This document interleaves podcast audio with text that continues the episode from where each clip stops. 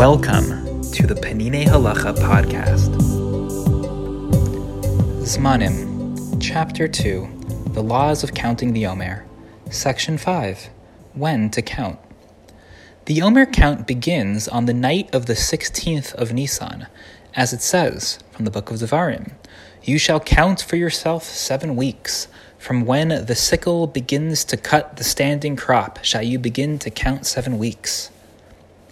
From when the sickle begins to cut the standing crop refers to the cutting of the Omer, for the first harvest of the yearly produce is designated for the Omer offering. And the Omer is harvested on the night after the first day of Pesach, which is the 16th of Nisan. That is when the count begins.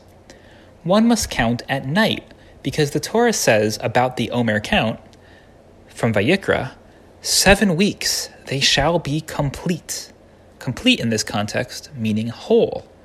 As is well known, a calendar day consists of a night and a day. And if we want to include all of the all of the nights and days of the 7 weeks, we must start counting on the night of the 16th of Nisan. This idea comes from the Gemara in Menachot. And in order to include all 24 hours of the day, it's worthy to count at the beginning of the night. People are careful about this, especially at the beginning of the count, on the very first night, so that the count will include literally every hour of the seven weeks. Nonetheless, it is meritorious to count at the beginning of every night, so that each day's count will be whole and will include the entire 24 hour period. Even though it is best to count at the beginning of the night, one is not obligated to do so.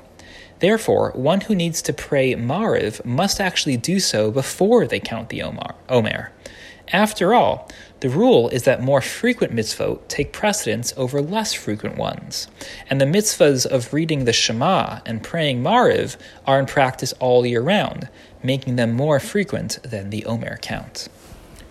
To summarize, the day on which we start counting is the day upon which the Omer grain was harvested for the Omer harvest for the Omer offering.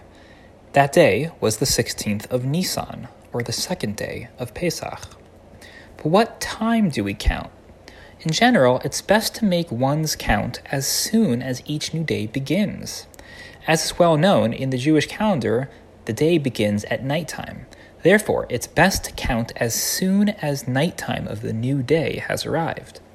In that way, the entire new day ahead of you is included in your count. And after 49 days, you can say, I didn't count 49 partial days, I counted 49 complete days. This idea is particularly important on the very first night of the count. If you count right at the beginning of the day, you can truly say afterwards that you counted a complete seven weeks, a complete 49 days, and not 48.9 days. While the above is best practice, it is by no means obligatory. One can wait a couple of hours into the night before counting, and their count is still perfectly kosher. Indeed, other values outweigh this value of counting early. For example, the value of davening Mariv on time is more important, and we encourage people to first daven Mariv, the more common mitzvah, and only afterward count the Omer, even though this means that their count is somewhat delayed. Two notes from me.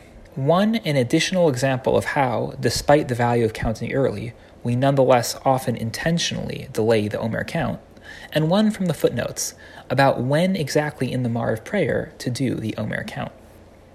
First, you may recall from the previous section that twilight, the time between sunset and nightfall, has an, ambitious, has an ambiguous status in halacha.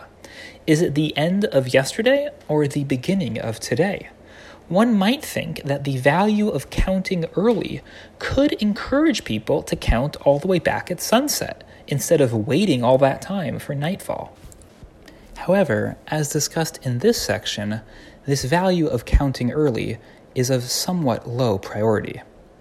In this case, the value of actually making sure the new day has started is far more important than the value of counting early. And so the halacha is very clear that one should delay their count until nightfall has clearly arrived. If, accidentally, one counted during twilight, they have fulfilled their obligation. But even so, one is meant to wait, that is, delay their count until nightfall. Second, there is some dispute about when after davening Mariv one should count Omer. Most Sfardim complete the entire Mariv service, including Aleinu and the mourner's Kaddish, and only then count the Omer. But most Ashkenazim have a different practice. As soon as one has recited the Shema and wrapped up davening the Amidah, the technically obligated parts of the service are now complete. Although there is still Aleinu and mourner's Kaddish, perhaps those parts should wait in the face of the obligatory mitzvah before us to count the Omer. Indeed, that is the mainstream Ashkenazi practice. With Shema and Amidah and the Amidah now completed, the obligation to count the Omer is the most pressing mitzvah before us. We perform that mitzvah, and only then complete Mariv with Aleinu and Mourner's Kaddish. The Peninei Halacha podcast provides English audio of Peninei Halacha, an exceptional work of halacha by Rav Eliezer Melamed Shlita. The English translation was overseen by Elli Fischer and Koren Publishers. These texts are available for free online, and beautiful printed volumes are available for purchase. The summaries and reflections are from me, Ben Greenfield, rabbi of the Greenpoint Shul in New York City. I occasionally make subtle changes to the original translation, often for clarity, sometimes by mistake.